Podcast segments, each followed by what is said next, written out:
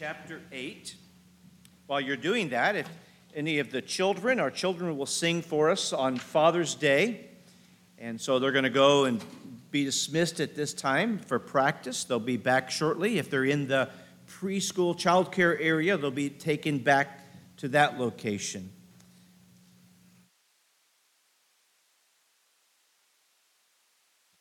Luke chapter 8. I want to begin reading the same reading we did last week, actually, in verse 4 and read down through verse 15. This is God's word for us this morning. And here's what God says And when a great crowd was gathering, and people from town after town came to him, he said in a parable, a sower went out to sow his seed, and as he sowed, some fell along the path and was trampled underfoot, and the birds of the air devoured it. And some fell on the rock, and as it grew up, it withered away because it had no moisture. And some fell among thorns, and the thorns grew up with it and choked and some fell into good soil and grew and yielded a hundredfold.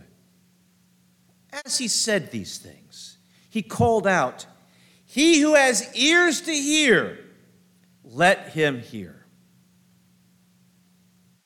And when his disciples asked him what this parable meant, he said, to you it has been given to know the secrets of the kingdom of God, but for others they are in parables, so that seeing they may not see, and hearing they may not understand. Now, the parable is this the seed is the word of God. The ones along the path are those who have heard then the devil comes and takes away the word from their hearts so that they may not believe and be saved.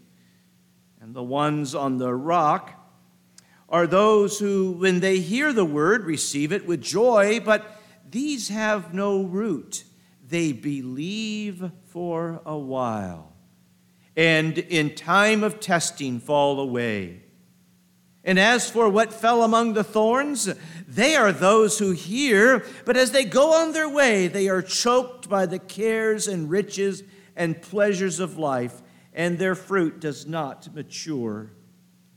And as for that in the good soil, they are those who, hearing the word, hold it fast with an honest and good heart and bear fruit with patience.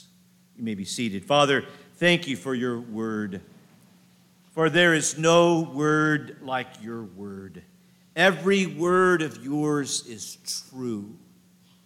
And Father, your true words are living words, they are alive. And so we pray that even as we consider what we've just read, that your spirit would be in our midst particularly at work in each of our hearts, that we would hear and receive these words and that we would live in light of them, and that your word by your Spirit would transform us. So help us. May you be glorified by how we participate in your preached word. For we pray this in Jesus' name. Amen. I'll start just in verse 11, just by way of quick review. It says in verse 11, after he has told the, the, the parable, the story, and now he's going to, in verse 11 and following, explain to his disciples the story that he told the larger crowd.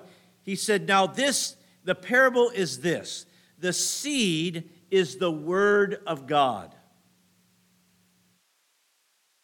As it turns out, the story of the sower sowing seeds into various soils was not about a, a, a, literal sower and a literal seed and literal soils.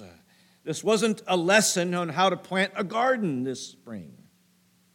Turns out that this is a parable. This is a story that Jesus told uh, to make a comparison. And that's really, as we will look at them this summer, the parables.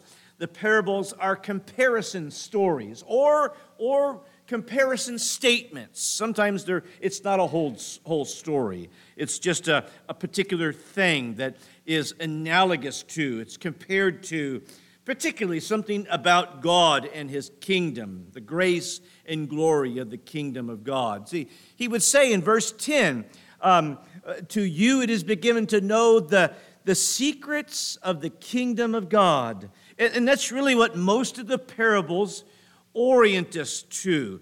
They, they, they by way of comparison, taking an, taking an, an earthly story or taking an ordinary thing, that those stories and things become comparisons to something of a, of a spiritual truth, something that has a profound uh, heavenly meaning, particularly as it pertains to God and his kingdom. So, most of the parables that we will consider will teach us something about the kingdom of God.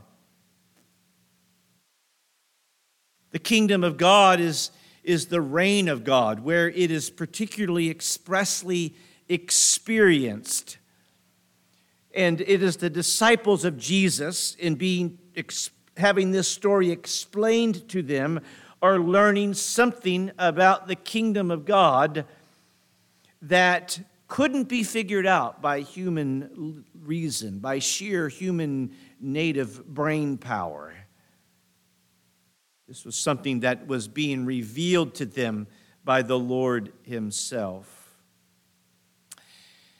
Now, the disciples were being given the privilege of understanding the point of these parables. Here in this passage, understanding the point of the parable of the, well, whatever you want to call this parable. If you see, most of our Bibles that have a little annotated uh, uh, captions above the start of this story. They'll call it the parable of the sower. Uh, actually, I don't know. It's not worth fighting over, but uh, uh, the, probably in this the way this story is laid out, the sower is the is the most um, infrequently mentioned aspect of this story.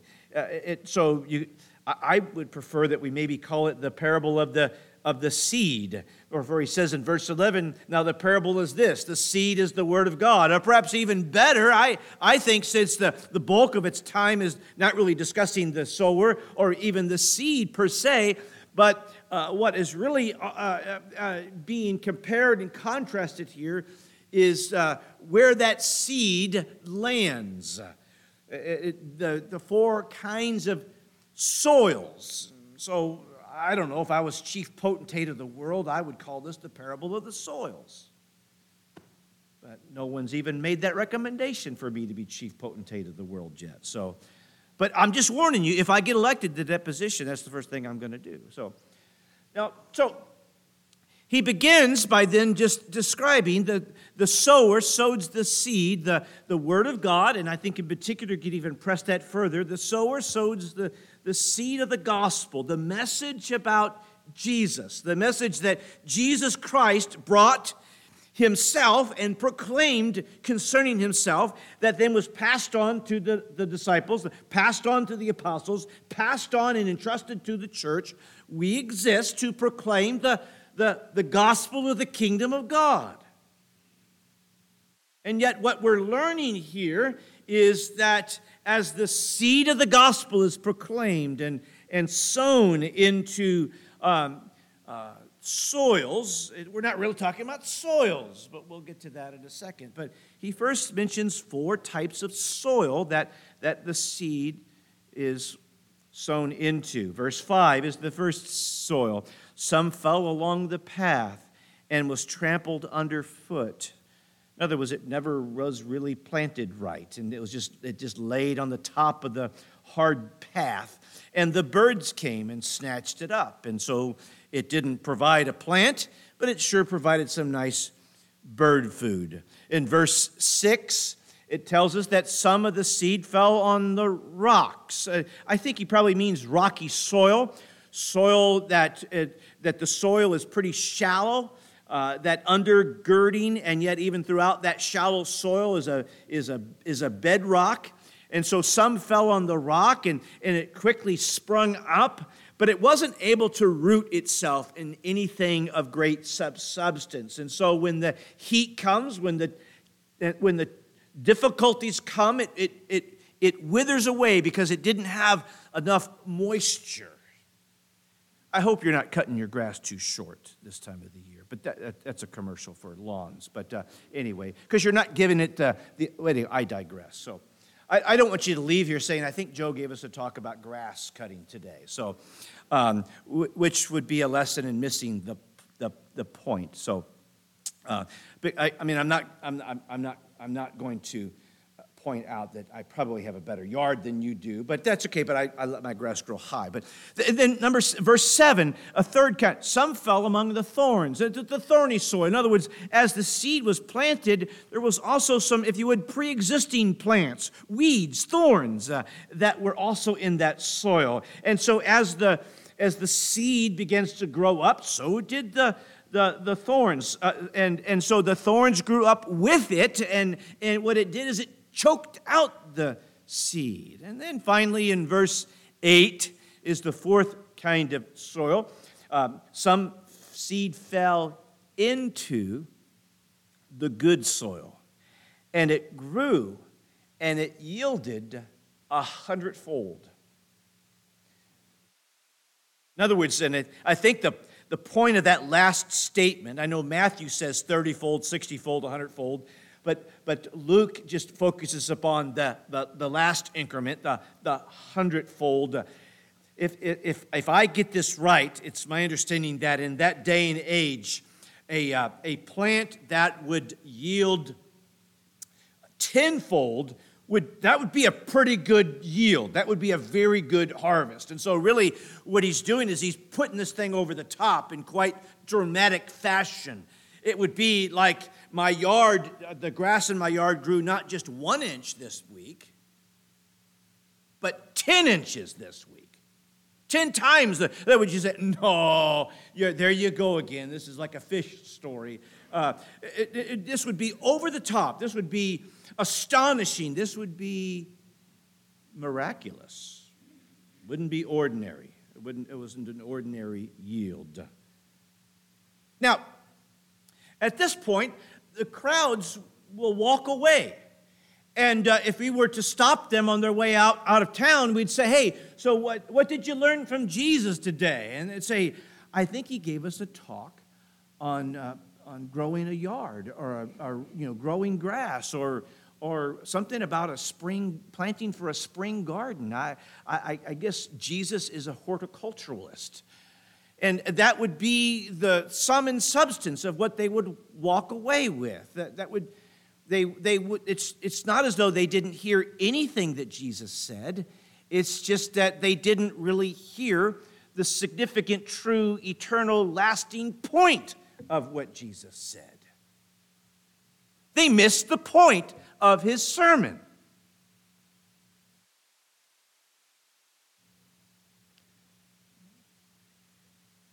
So when he ex- begins to explain these things in verses 9 and 10,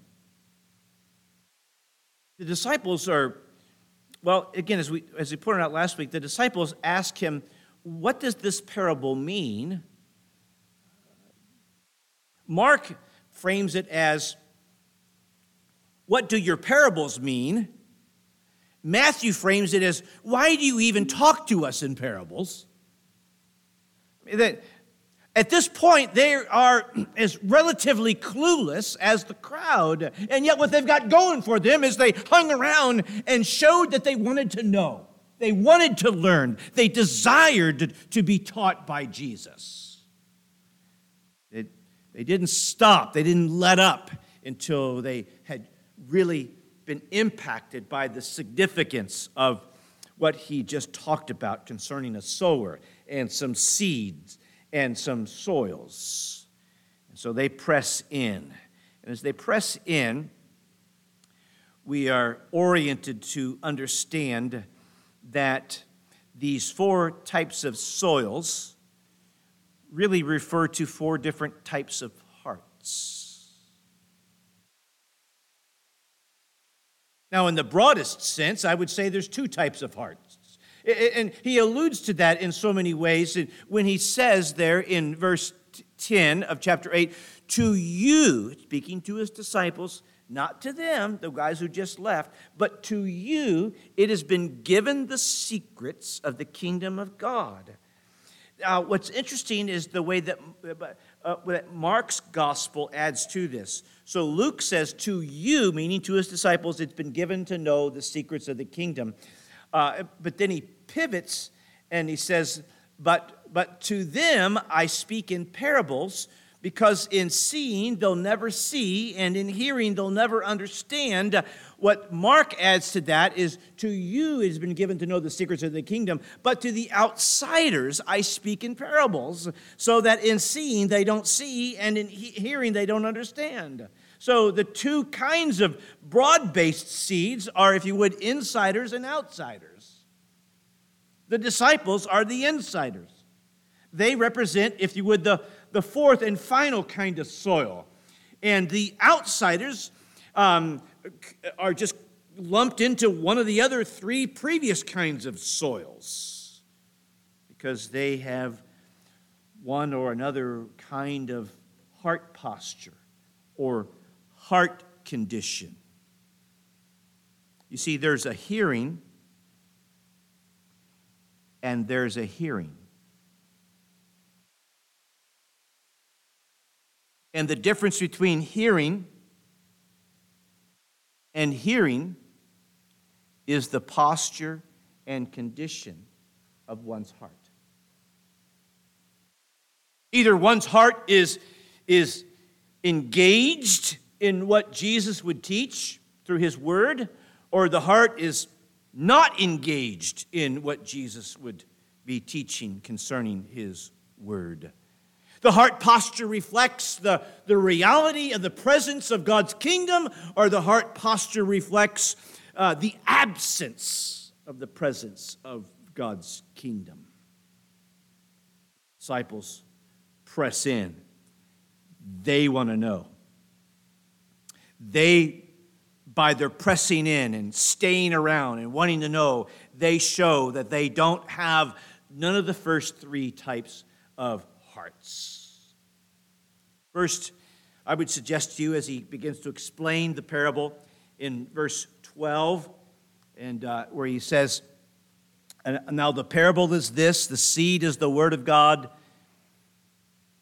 The ones along the path are those who have heard, and yet the devil comes and takes away the word from their hearts so that they may not believe and be saved. They have, if you would, a dull or disinterested heart. From the get go, some people are not interested in the things of God whatsoever. They don't have a, uh, any sort of immediate inclination toward the word. The moment they hear the word, they shut down. They have a disinterested heart. They have a heart that is dull of hearing. They do, do not eagerly receive God's word. They are disinterested in it. They have a hardness of heart. But there's another kind of heart that's mentioned here. It's not a disinterested heart, it is a distracted heart.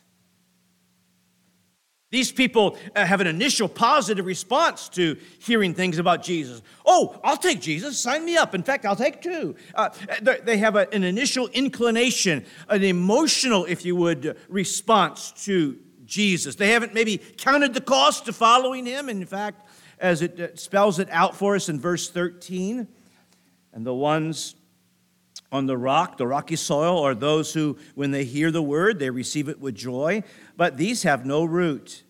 They believe for a while, and in a time of testing, they fall away. Their heart gets distracted by the sufferings and the adversities, the trials of life. They're like the, the, the character uh, pliable in the story Pilgrim's Progress. As long as Christian is telling him about the glories of heaven, he's walking along the road with Christian. But the moment that he comes to the slough of despond and he falls in and it becomes hard and difficult and afflictive, uh, he's like, You didn't tell me about this. I'm, I'm turning around and going home. And he doesn't continue on the journey. He is interested in Jesus as long as it is a pleasant road. It is, he's inclined to, to, to name the name of Jesus as long as it is a comfortable path. And so that initial positive response to the message about Jesus becomes clarified as challenges and afflictions and difficulties set in their heart becomes distracted away from God and the things of God. Their heart becomes overrun by anger at God and bitterness at God because of the difficulties of life pressing in. There's no persevering to continue with God's word. And in verse 14, there's another kind of heart mentioned here, and it says, and as for what fell among the thorns, they are those who hear, but as they go on their way, they are choked out by the cares and riches and pleasures of life, and their fruit does not mature. In their case, what clarifies the posture of their heart is not the testing of afflictions, uh, but the abundance of stuff. Who needs Jesus when I got all these things? My heart's happy with all of this stuff. I, I, don't, I, don't, I don't need anything but this stuff. They have a divided heart. They would claim some sort of loyalty or allegiance to Jesus partially, up to a point. But there are, there are competing loyalties and there are competing loves. There's, they're, they're not singularly focused upon Jesus above all else. There's not a primacy to cultivate the preciousness of relationship with Jesus through cultivating the, a nearness to the words of God. So there's a disinterested heart that never believes from the get go. There is a distracted heart that temporarily believes. Let me just press into that a moment here. The kind of belief that puts us into right relationship with God is not a belief that is temporary.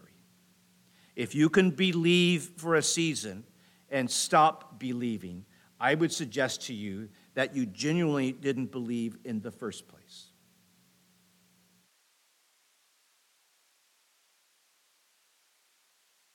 The third kind of soil, divided heart, really goes to the heart of what we love more than anything else.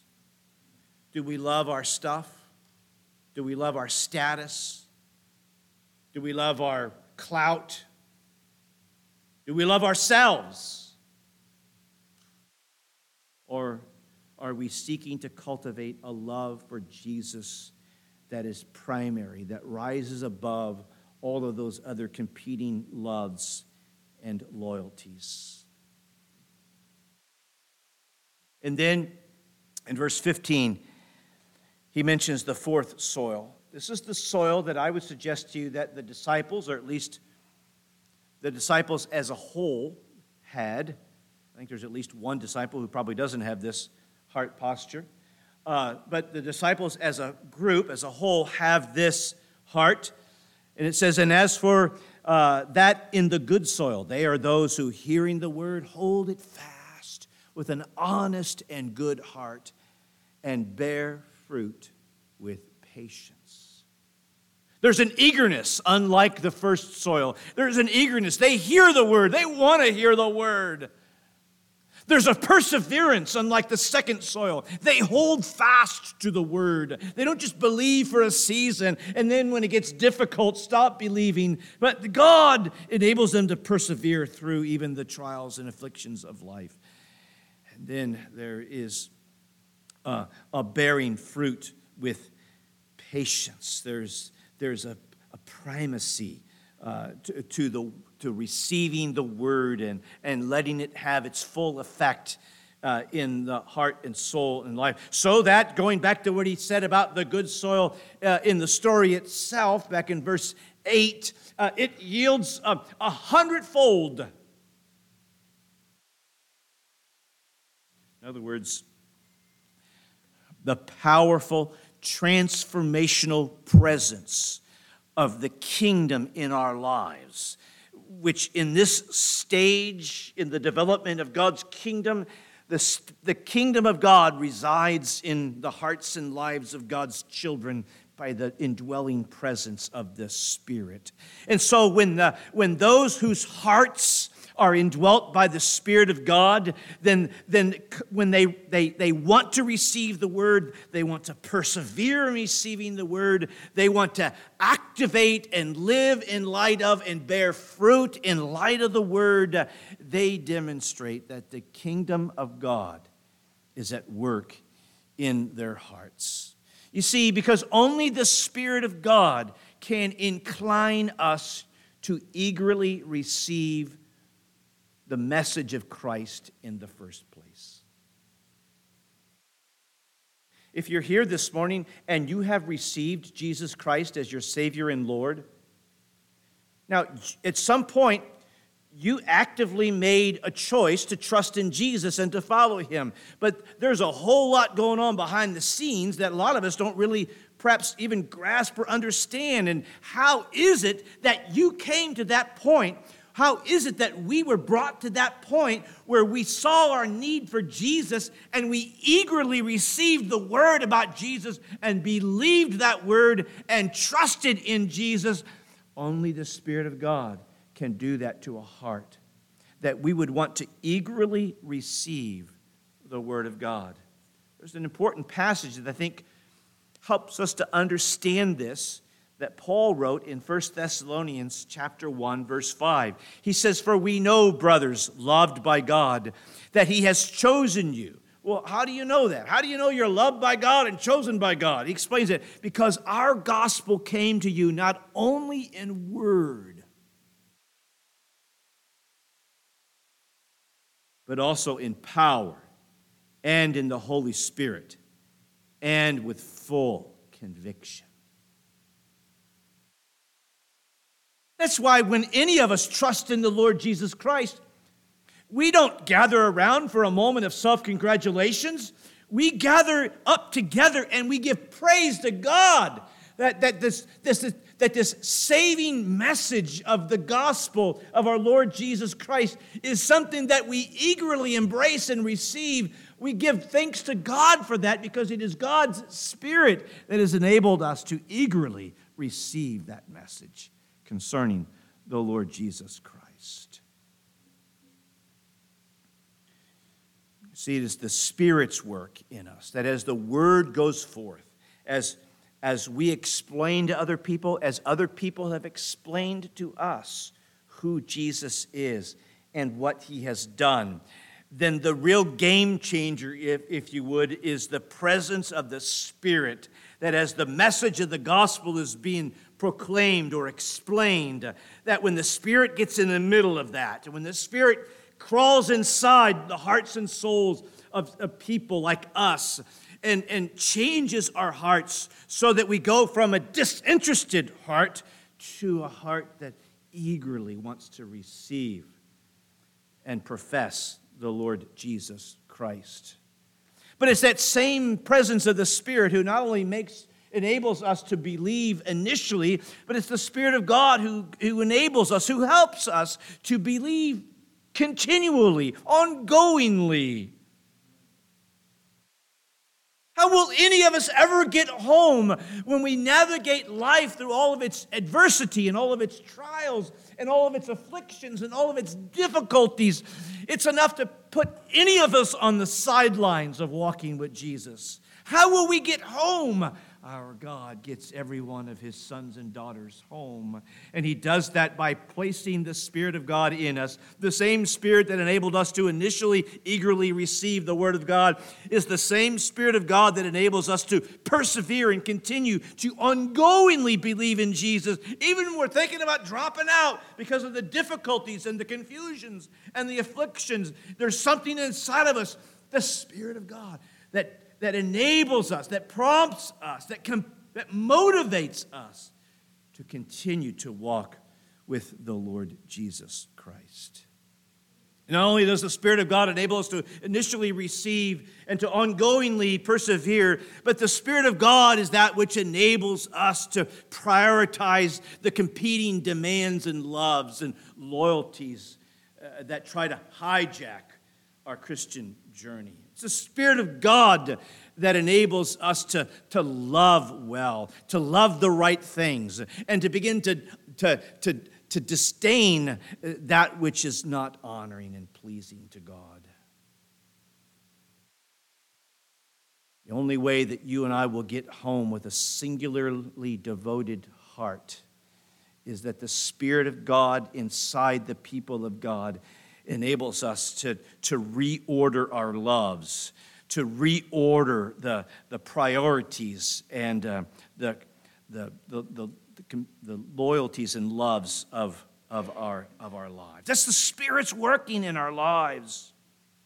And it's only the Spirit of God in our lives that as we receive the Word of God, we are compelled to obey and to put the Word of God to work in our hearts and lives. It's only the Spirit of God that enables us to bear fruit. That's why we call it the fruit of the Spirit.